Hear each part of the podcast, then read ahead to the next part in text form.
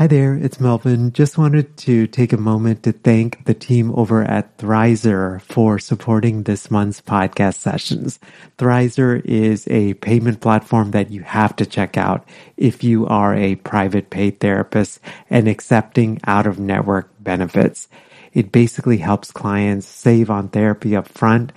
Thrizer can help verify a client's out of network benefit ahead of the first session so that they get transparency up front on what their out of pocket costs will be.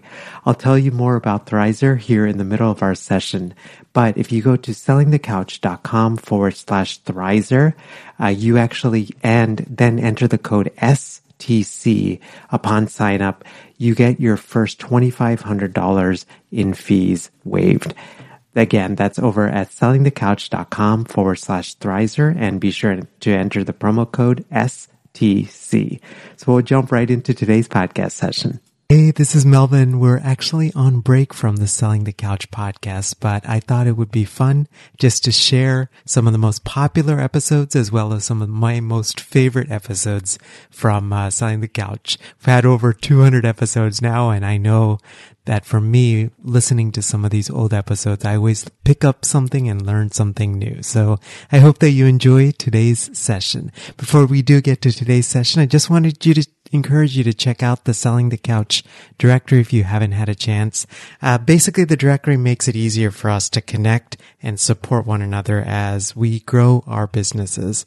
So after you register and you sign up, you get a, you can create a profile that lets us know more about your practice, the good work that you're doing in the world, uh, the unique niches that you serve, niches beyond just a traditional DSM diagnosis, uh, groups and workshops and retreats and areas of consultation, all of those different things. And after you fill that out, um, it's actually way uh, easier than it sounds. But uh, after you fill it out, your practice gets placed on a Google map. That way, fellow couchies can find you in order to cross refer clients. If they need a consult on a certain area, they can do that as well.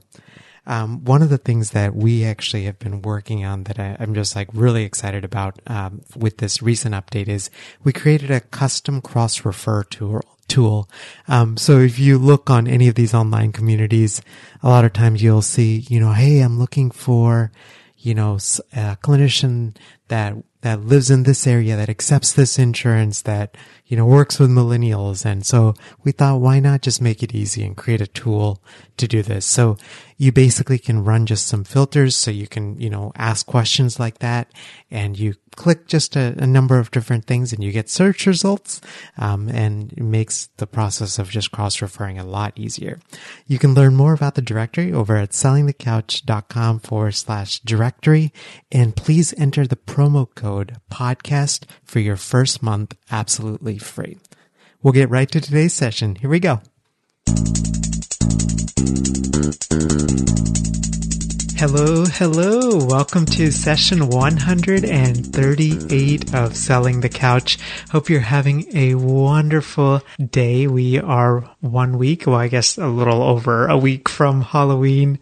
Halloween is actually uh, a holiday that I like just because of, well, actually, let me tell you guys a little backstory. So we happened to you know, we've lived in the current house we lived in for a couple of years now, and our neighborhood like loves Halloween. I mean, like there are folks dressed up like waiting outside giving candy. There are tables set up with hot chocolate and like fun drinks and stuff. So as you're like trick or treating and going down the street, there's just amazing. There's like people with campfires and it's just, it's such a cool holiday and I love like being part of this neighborhood. So I hope that you have something similar in the neighborhood. I don't know. I feel like that sense of connection that's getting lost in a lot of neighborhoods. And I'm just so fortunate to be in a neighborhood where it still has that.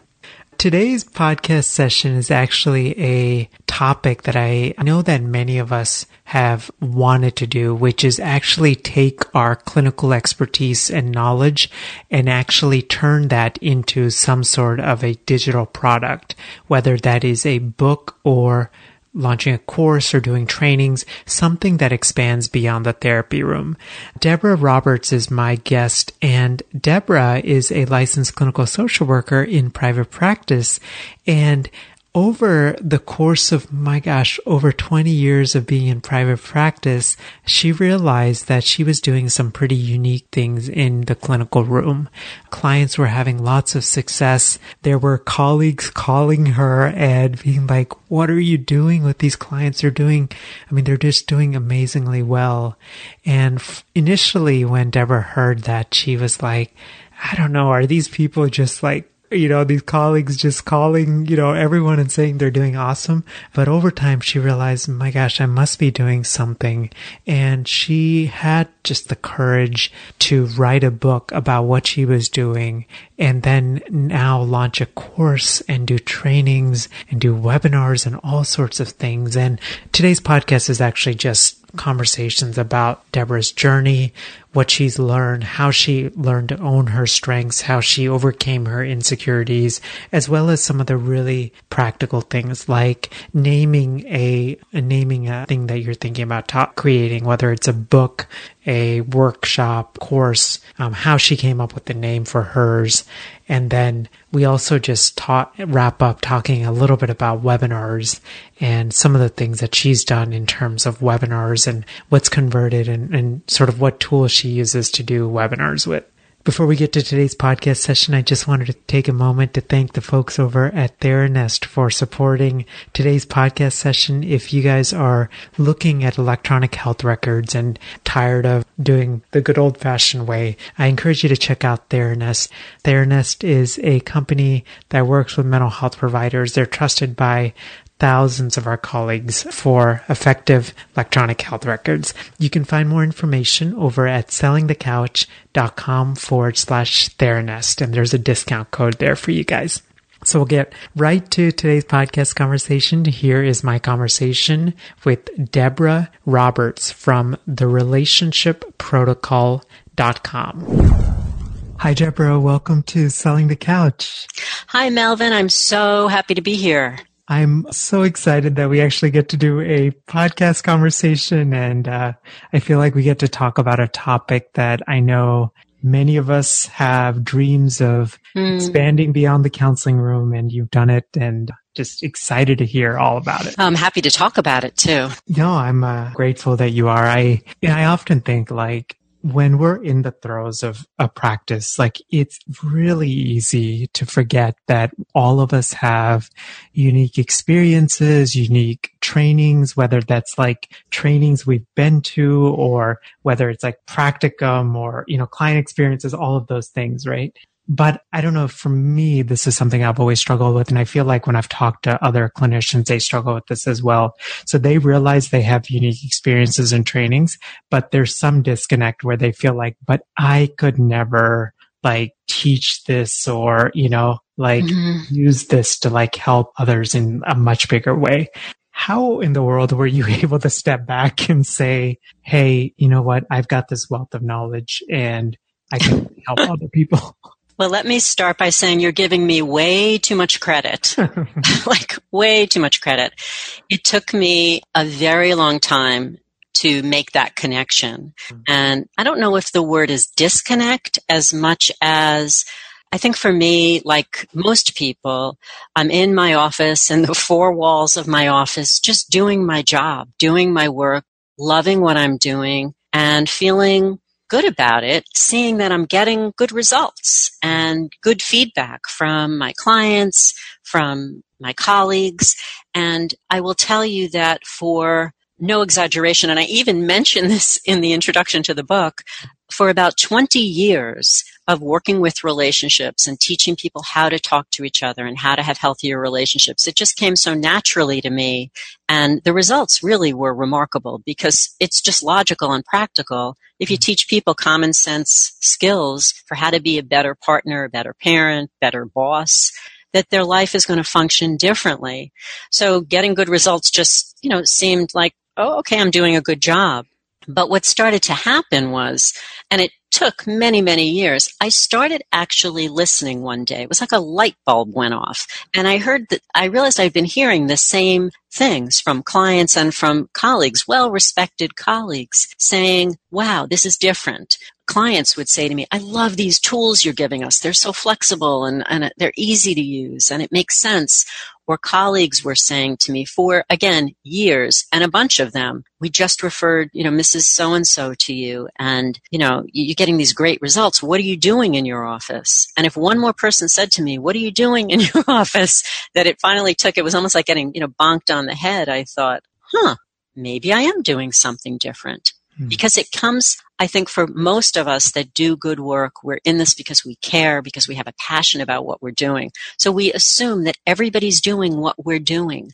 And that's where the disconnect came for me. And I think that's where it comes for many people. I actually called back my colleagues. I knew who they were. I called them all up and I said, Do you call everyone and say, Oh, you're doing great work. Thanks for keeping it up? And they were all like, Are you crazy? Like, do you think I just make that phone call? And I remember coming home one day and saying to my husband, I think I'm doing something different than everybody else. Hmm. And that was the start. That really was the start. So my suggestion, if you're asking for a suggestion in that, is if you love what you do, if you're getting great results and you feel really good about it, just take a moment and take that step back. Don't wait 20 years. Don't wait as long as I did mm-hmm. to realize that sometimes we do have more to offer to more people that could benefit from what we are doing and the changes that we are you know bringing to our practice to our clients to to the world really it's exciting to think beyond the four walls yeah, no, I love the way that you're describing it. So you said just so many good things there. you said a big key part of this was the ability to take a step back, right? Mm-hmm. So I guess in those, in that 20 years, we'll use that, right? So when, when I guess maybe 19 and a half, I don't know. So uh, when, I don't want to tell you it's more than 20, but 20. you know what? I mean, I've told others this with this podcast. It was, you know, almost from idea, it was definitely months, not, you know, I mean, I think so many of us struggle with this. Like, are we? It's a confidence thing too, for sure. And I'm basically a private person. That should be noted. Mm-hmm. I'm basically someone who I never advertised my private practice. It was all word of mouth. It was just me. It's my comfort level. And so I, I understand in some ways why it took me so long to get to the party. Yeah, there had to, I guess you're right. Like, there has to be this almost like internal growth or something like ability to accept this new opportunity. I don't know if that's the right way to say it. Mm-hmm. And I think ability also, it is the right way to say it. And it's, it is a personal connection with yourself to mm-hmm. be able to say, what I'm doing is good. I can make a difference and I can maybe expand on this. And it's not an ego thing. It's not, you know, puffing yourself up. It really is looking at what you're doing and seeing if it's different than what other people are doing. And if you're getting good results, you know, maybe you can go further with it.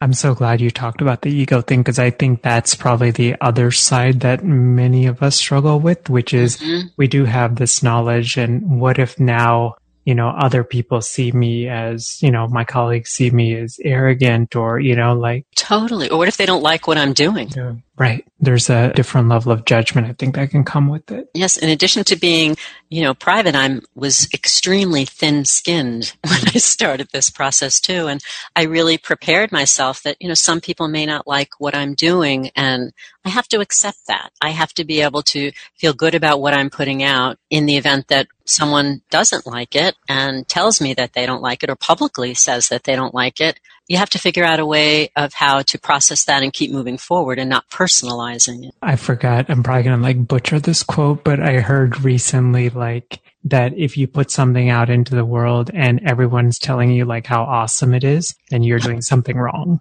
And I just mm-hmm. thought, what a weird like way of twisting it. But then I took a step back and I was like, that's so true, you know? Well, you don't want people to just fan you and tell you that you're fabulous if there are holes in the information or the manner in which you're speaking to people. I've been humbled by this process, and mine has been, I guess, what you'd call a slow burn, which has been helpful for me in terms of how things have evolved. Mm. You said when you first started in this process, you had a, a thin skin. Mm-hmm. I feel like many of us do, uh, just because mm-hmm. I feel like this, in some ways, I, I, feel like thin skin and being a caring helper like mm. sometimes goes hand in hand. For you, how did you develop like a thicker skin? Such a good question. Part of my process, to be honest, was trying to understand where it came from and what it means to me for people to like what I'm doing or not like what I'm doing. And I think it, it's a moment for personal growth to really look at our reasons. They're very intimate reasons as to why we're all thin skinned, whether it's from something in your history, something about your appearance, something about not wanting people to like you or love you or adore you. You know, for me, there was a time that I didn't even realize the impact it had. If I, you want me to really go there, mm. I'm an EMDR therapist, and I knew that my reaction to being out in the public felt a little irrational. you know that I really was shy about it, but in a way that just almost felt like it was more than it should have been. Mm. And I went and spoke with a colleague who's also an EMDR therapist, and we talked about history, or and it was a small event that happened, a bullying event that I encountered at a young age that mm-hmm. impacted me to make me want to feel more shut down in some ways rather than put myself out there. And so when I realized what it was and I worked it through a little bit, that helped me to realize that the adult in me is quite capable and, you know, I can move forward and be better and work toward understanding myself and being kind to myself, not judging myself. I feel like it's just such a good point because I feel like so many of us are wounded healers, you know, mm-hmm. and especially I think in this process, I don't know, I feel like I think I've mentioned this multiple times in episodes, but like there's nothing like starting a small business and being a practice to bring up our insecurities, our it's stuff, true. you know? Yeah, it's true because there's a mirror that's facing you every day, whether it's feedback from someone or, you know, everything you put out has to reflect who you are mm. and your essence. So, just a, of note, when I first started, I hired someone to help me with social media. I didn't even want to be on social media. Mm-hmm. It was just not something I was comfortable with or wanted to do. I'd never been on, and I realized through convincing I had to. And I hired someone to do it for me. And one of my sons called me up one day and he said, What are you doing? like, like, this just does not reflect you at all, at all. And I said, Yeah, but you know, at least there's something out there. He said, No, that's not how social media works. You know, mm-hmm. this because I was chicken. I wasn't comfortable. So, you know, we have to kind of slowly go over the different thresholds and face our fears and figure out. And that's why I said it's been a slow growth for me but it's there and I'm proud of the process and really allowing the personal growth to come in and stepping through the fear. It's important to do that and, and it's a good feeling when you do it. Yeah. And I think that's the thing. Like, I think you only recognize that first step much later. Mm-hmm. But I mm-hmm. think so many of us, like, we hit that first bump in the road and we're just like, this feels too big. Well, that's the entrepreneurial spirit. You know, those of us that plow through and all the people listening use that as your motivation that you know what there are expect the bumps. Some are going to be small some are going to feel much more potent but just take a moment figure out how to tackle them. You can do it if you break it down and you know just take the next step dip your toe in it you don't have to dive in i dipped toes I was, you're talking to the chicken here i'm telling you I so resonate with that as well. don't even worry about it. So you said uh, your son called you up and it was like, "Mom, what are you doing? What are you doing?" Uh, so he said that's not the way to be on social media. So like, what's the next sentence of that? Like, what are you supposed to do? Because I, the only reason I ask this is I feel like teens, preteens, college, young adults are some of the best people to learn about how to interact on social media with, you know? Yes.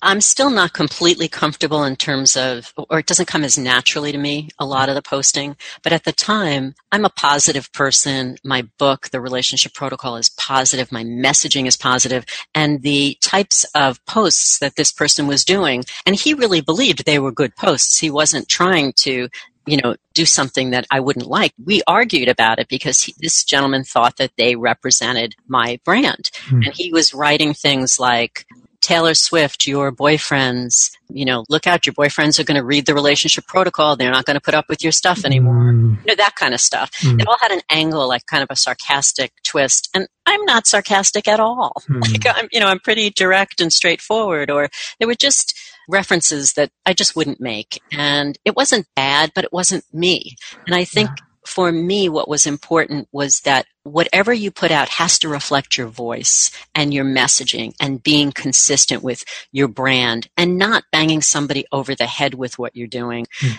You know, I've never considered myself a salesperson, yet I'm now online doing things and essentially selling, which feels weird to me to even say it, but if it resonates with you, what you're doing, that's what you put out there. And I'll say one more thing. Recently, my husband had never looked at my The Relationship Protocol Facebook page for whatever reason. He's not on Facebook. It's, hmm. you know, not interested in social media. And I said to him, would you just look at this page and tell me if you think that the way that I post reflects who I am? And this is two years later. Hmm. And he really liked it. And that meant something to me hmm. that, you know what I mean? So sometimes checking with people that you trust that it's being received in the way that you intend it is a good way to get that reflected back to you and, and to help build your confidence doing this. Yeah, no, I, I, love that practical tip because I think a lot of times we can be in the throes of social media and almost lose our identity because, you know, someone is telling us to do it this way or that mm-hmm. way. Yes, exactly. And that's what was happening. I was kind of being pushed by someone who was a social media expert, but maybe in a corporation, not for me in what I'm trying to put out into the world, which is positive messaging. And the messaging was not, you know, comfortable for me. And that's the key. It wasn't comfortable for me, mm-hmm. but I felt that's what I should be doing because I should be doing social media. What I should have been doing is listening to myself and realizing it wasn't comfortable for me. And that was much more important. That should have been more important to me. Then it shouldn't have taken my son saying to me, what are you doing? you know, yeah. should have been listening to myself. Right. So I guess at a feeling at a gut level, what feels authentic to you and then presenting that authentic self on social media as opposed to the other way around, posting something on social media and then, you know. 100%. You mentioned this earlier. So you've developed the relationship protocol, which is you wrote a book. I wanted to ask you just about even a step back, which is I feel like many of us struggle with naming things, right? Whether it is a book, a workshop we offer, mm-hmm. a group that we're going to offer, anything like that. You had someone that helped you with, with that naming process. Right. And how, when you heard the word or words relationship protocol, what about it just spoke to you? And how did you decide that that's what I'm going to call it? I struggled with what I was going to call this product. I didn't even know at the time if it was a book or an article or a model. I wasn't sure what it was going to be. When I first started this whole process, I wasn't goal oriented or outcome oriented because I really had no idea where I was going. I just started to write and I connected with this man who was a marketing person. He was brilliant. And in the course of a conversation, he said to me, So, what are you going to do with all this? And I mm-hmm. said, I don't know. And he said, Well, what is it? And I said, Well, it's about communication and people learning how to have healthier relationships. And it's just very straightforward and easy to understand. And he said, So, it's about relationships. And what is it? I said, Well, it's a model. And he said, So, it's a protocol. I mean, it was like boom, boom. Whereas I don't want to tell you how long I'd been thinking, what can I call this to people? and as soon as he said it, it was logical. He said, what hmm. are you doing? Who is the population? And he put it together so quickly and so simply. And as soon as he said it, it was definitely an aha moment that, you know, like I mentioned before, it resonated. And when hmm. it feels good, because once you come up with a name that is particularly a product or your company name, you're married to that. Mm. We're not married to a lot of things. We can change certain things, but if that's what you're putting out and you're building on that and you want to build your empire or whatever it is based on that name, the name of your private practice or a product or a course, that has to reflect you in some way and how you are going to, when you look at a logo, has to feel good. He showed me dozens of logos and I rejected them because I knew when I was standing somewhere and my logo was next to me, I want to be able to look at it and say, I like that. That's going to grow with me. That's not going to be something that's going to, you know, make me say, oh, why did I do that? Yeah. You wanted to be proud of what you had created and then what you're carrying forward. 100%. So let it reflect what you're doing and let it also visually feel good, feel comfortable, and, and to your point, definitely want to feel proud of it. 100%. Such a good point. I think another thing that you're saying in this is sometimes for, and I know I feel like a lot of us struggle with this, that we're very heady and we're thinkers. And so a lot of times we like stay in our thoughts and analyze names and come up with, you know, all different things. And it sounds like maybe just at a practical or wisdom level is taking a step back and relying on people that like know us, like love us and care about us mm-hmm. and sharing it with them or sharing sort of what their thoughts are, even if they have other names, things like that. And also not necessarily people in your industry. Yes, talk to why, colleagues. Why is that important, you think? Because I think that they know you, they know the essence of who you are and what you're trying to get across. And I think the words that they may use may be different than industry words. So they may be softer, they may be more informal, and they may be something that would appeal more to consumers if that's who you're looking to appeal to. If you're looking to appeal to colleagues or other professionals, then that might be the route to go. But don't exclude the people that are in your inner circle who know you best and know what you're trying to accomplish. I, I think any kind of brainstorming with everybody is really the best. I tend to take a community vote with certain things that are important to me. I don't want to just put something out and then say, oh, what was I thinking? I wanted to explore the other side of that, which is, you know, some of us can get this idea and we like lock it up, like throw away the key mm-hmm. and don't share with anyone because we're scared it's mm-hmm. going to be taken. We're going to, you know, like we're, I don't know that now that I've put it out in the world, now that means I actually have to do it. Right. Mm-hmm. So did you struggle with any of that? Or if so, like, how did you kind of work through that? You know, I did because it felt like a commitment. It felt like once I take this step, you know, either the world is going to come knocking at my door or, you know, I'm going to have to do X, Y, and Z. And I think the reality is that unless you pick a name and get your logo and your brand and get started. And unless you hire a publicist or somehow you end up on the Ellen DeGeneres show or the Oprah show, for the most part, things don't happen quickly. Mm. For the most part, it does require time and effort and people starting to hear about you gradually and learning about what you're doing and supporting you. So dip your toe in, you know, as I like to say, just it's not as big a leap as it feels and have some confidence because if you are doing good things and you're getting good feedback, then chances are others will respond in the same way. Oh, yeah, I love that. As you thought about sharing the relationship protocol beyond the counseling room and sharing it with others, I feel like for all, there's so many options you can do this, right? Like there mm-hmm. are, you can do trainings, you can do books, you can do courses, all sorts of stuff. Right. What made you decide on a book and a course? Well, and I also do trainings, by the way. Oh, I didn't realize that. Yeah. So I guess what kind of made you decide on all three of those?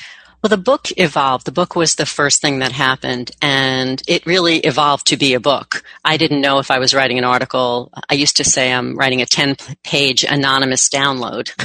that's how private I was, just so you know.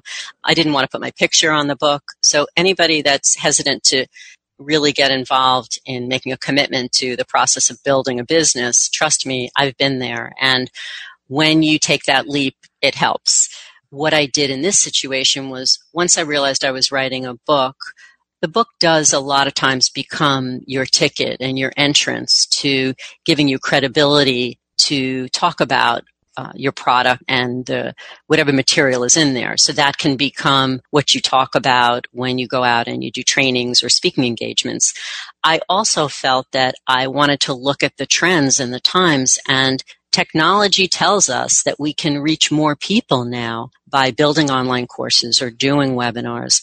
You could never do that before. I feel blessed that I am a part of a time where, though at times technology is not my friend, I think that to be able to do an online course and genuinely reach more people, help people to get continuing ed credits or teach the teachers or also do a course for the general population and the consumer and reach consumers. When we can take advantage of technology to our benefit, that's really how this started. And by the way, I didn't know anybody that had done an online course or a webinar or even written a book.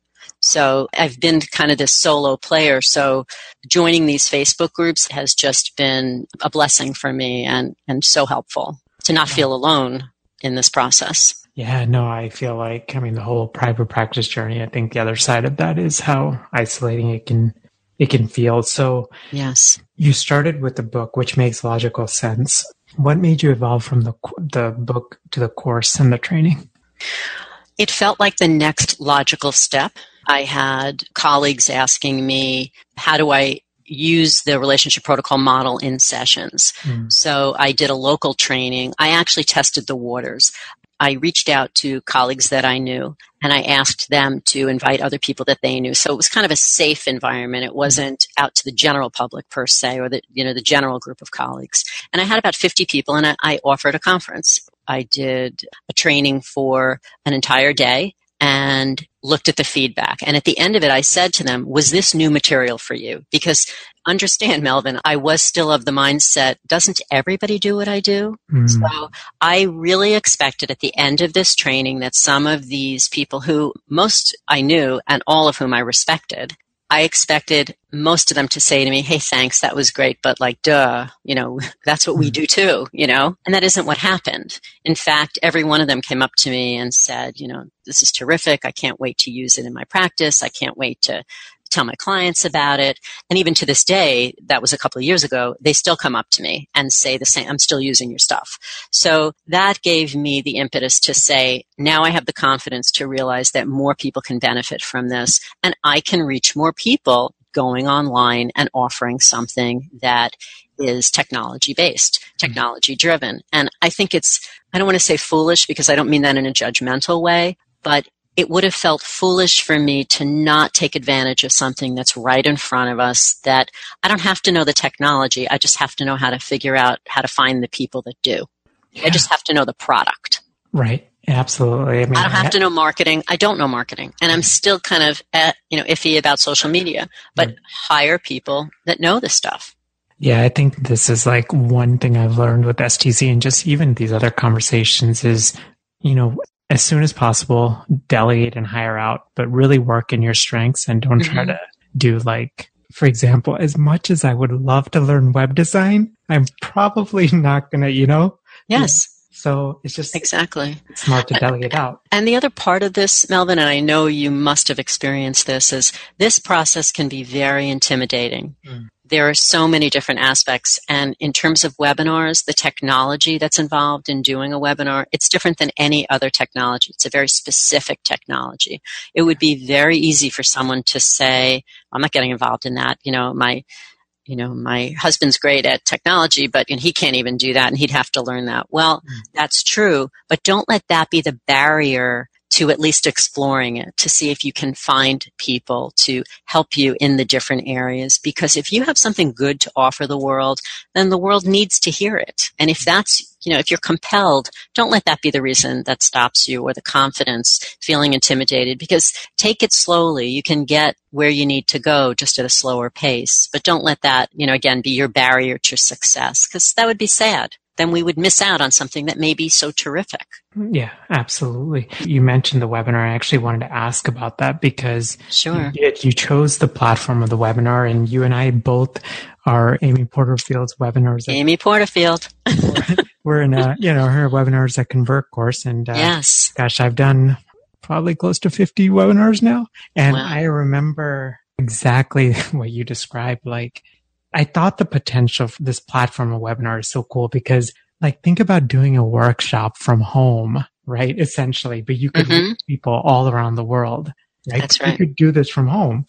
So you don't have to worry about like renting out places and printing out stuff and all that stuff, right? So, but you're right. Like I feel like webinars in general are new mm-hmm. and I was so intimidated by the technology. And I'll even give you like a practical example. I remember early actually wasn't even early on. It was probably like somewhere in like the 20s you know when i my 20th some odd webinar and i gave the wrong link out. And for some reason like my early emails had an old link and the newer emails had the new webinar link And so when the webinar started, I had like half my people going to the old webinar link oh. and the other half going to the new one. And I just remember like, and this is like happening in the moment, right? Like, so mm-hmm. I'm having to scramble, like, okay, what do I do? So then I finally make the decision, okay, I'm just going to send one email to everybody and say, here's the link. I'm mm-hmm. sorry, this is what happened, right? How for you, like you do webinars as well. So how did you decide on that? I haven't done as many as you've had, by the way, but I have definitely done them. I decided on it because I was trying to figure out, to your point, how do I get this out there without me traveling around the country every week?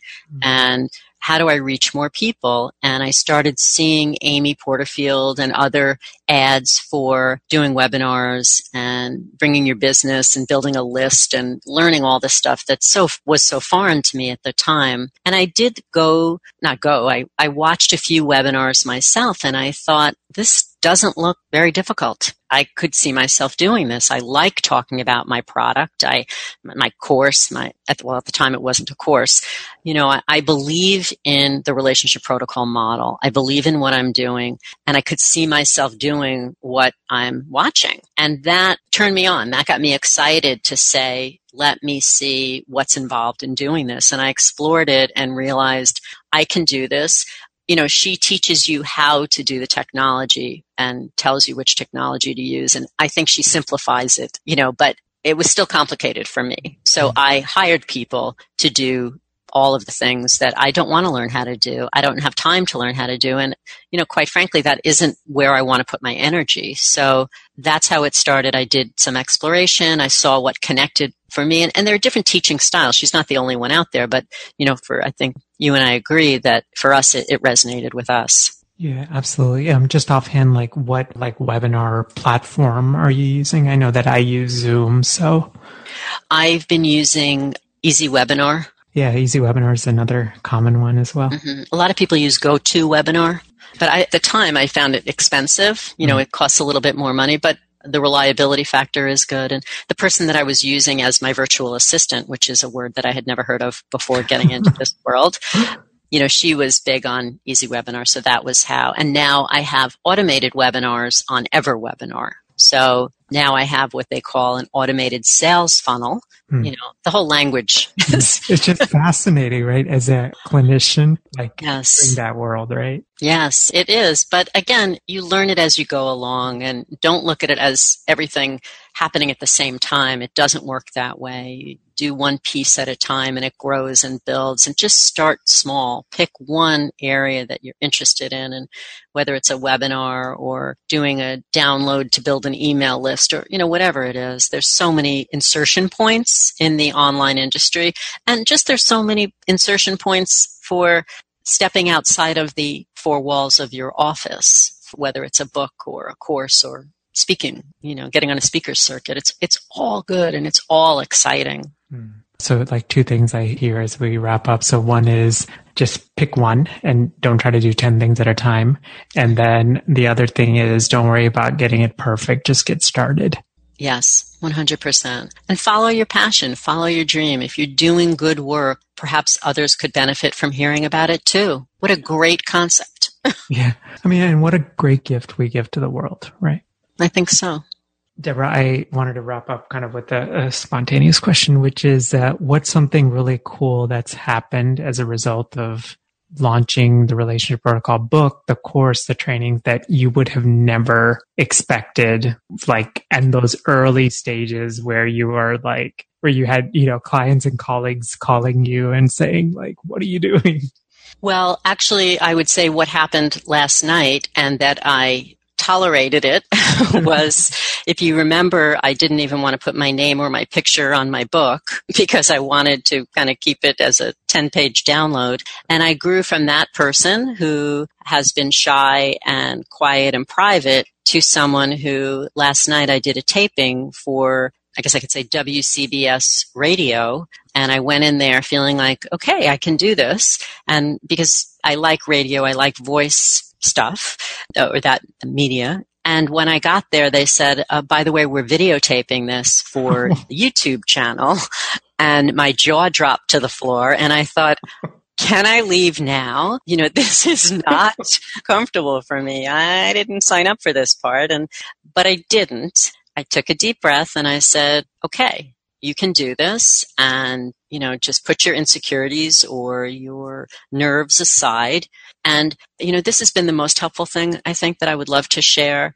When I look at this work as being more on a mission to spread the word about whatever it is I'm trying to get out into the world. In my case, it's the relationship protocol and helping people see that communicating isn't so complicated, whether it's professionals or individuals. And so I become the messenger. So when I'm sitting there speaking to them for a radio show and even being videotaped, I try to get out of that it's me and more that I'm here to do a job to spread the word about something that I believe in. And when I'm the messenger, it feels a little less threatening and a little less intimidating. And that I never would have thought I would have reached that point. And I'm proud of myself for having reached it. Still a little nerve wracking, but trying to push through. So yeah. that was cool. That is, I mean, it's such a different way of looking at it, right? Like we're the messengers. And I feel like in many ways that sort of resonates with the spirit of who many of us are as clinicians. Yes, 100%. So many good clinicians out there doing such great work. Proud to be part of the profession. Absolutely. Deborah, where can we learn more about you and about the good work that you're doing in the world? I have a website, therelationshipprotocol.com. It's the easiest way to connect can learn about the model and, and, the book. And right on that website, there's a link for professionals, which leads you to my other website called mycommunicationtools.com. And on there, there's a blog with I think really good information for about relationships and communication. There is a webinar on there, a free webinar, and also my course, Simple Tools for Effective Relationship Work, is there. And you can get five continuing ed credits for taking the course. That's the best place, therelationshipprotocol.com. And my book is on Amazon. And, and I appreciate so much being on the show and being able to talk about, about the work. No, you're so welcome. I am really am so grateful for you for that. Uh, we actually connected because Karen Newland, who does Facebook ads for both of us, connected. That's right.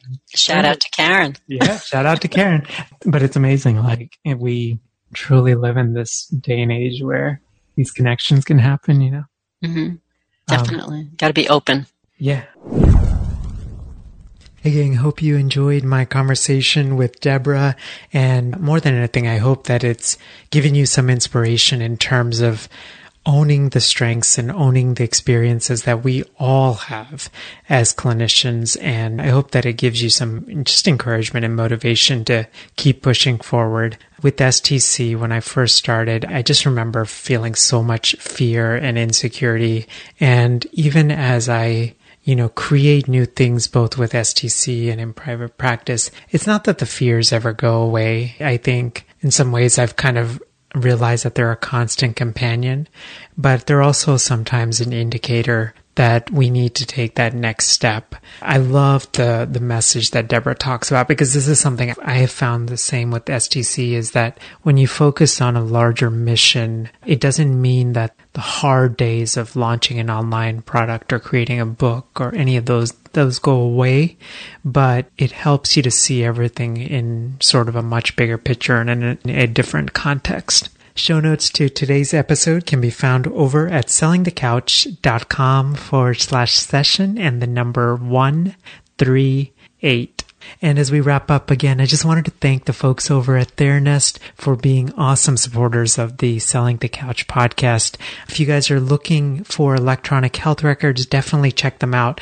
They actually had reached out to me recently because they just wanted to support the work that we all do as clinicians and they asked, you know, what, what they could create for us. And they, and I said, you know, a lot of us are struggling with uh, just having like handouts, like anger management and stuff like that for sessions. And uh, they actually created some awesome handouts for us and they're absolutely free to download and they're just for our listeners. You guys can find that over at sellingthecouch.com forward slash TN. So TN as in Theranest, TN worksheets. So again, sellingthecouch.com forward slash TN worksheets. And there's no opt in or anything like that. Have a wonderful rest of your day, and uh, I will see you next time. Take good care. Bye. Thanks for listening to the Selling the Couch podcast. For more great content and to stay up to date, visit www.sellingthecouch.com.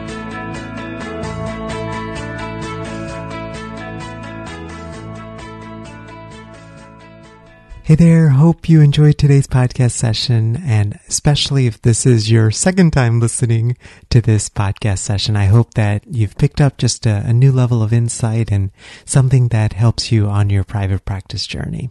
As I mentioned at the beginning, uh, we'll be back with new episodes very soon. And before we wrap up again, just wanted to encourage you to check out the Selling the Couch directory over at sellingthecouch.com forward slash directory. Um, I actually wanted to use this time just to talk a little bit more about not just the directory, but what we're doing and what my big vision for STC is. You know, as selling the couch grows, uh, what really weighs on me is how do we use um, our influence and how do we use the resources?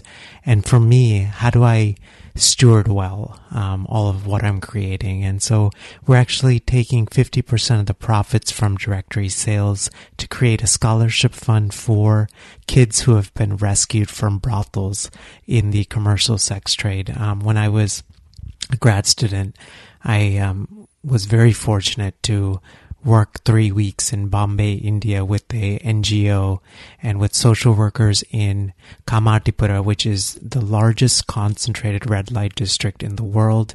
Um, it's the largest red light district in Asia.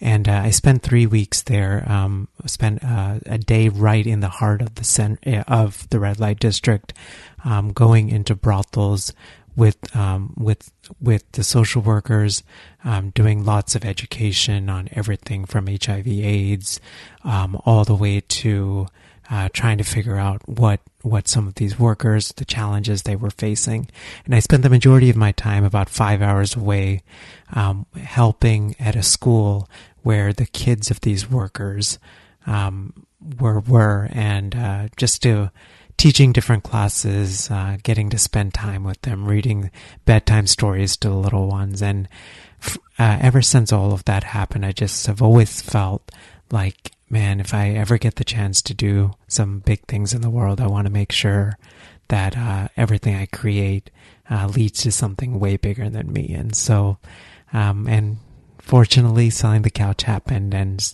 now the STC directory is happening. And so this is where, uh, I'm hoping that, you know, we can dedicate our time and our resources. And I really have some big plans as we go forward with this.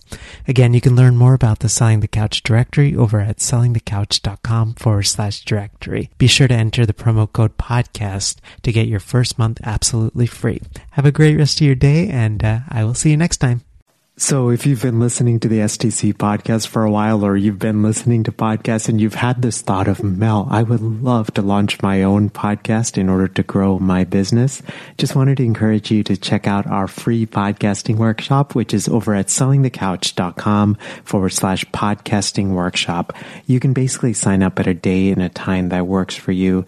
It's 90 minutes. And when I do these workshops or when I record them, I truly believe in quality teaching. So it's going to be well worth your time. We're going to go through gear recommendations and how to launch strategically and how to think about monetizing your podcast and how to line up your podcast with your existing offers and how to do it strategically and authentically uh, and not salesy and slimy.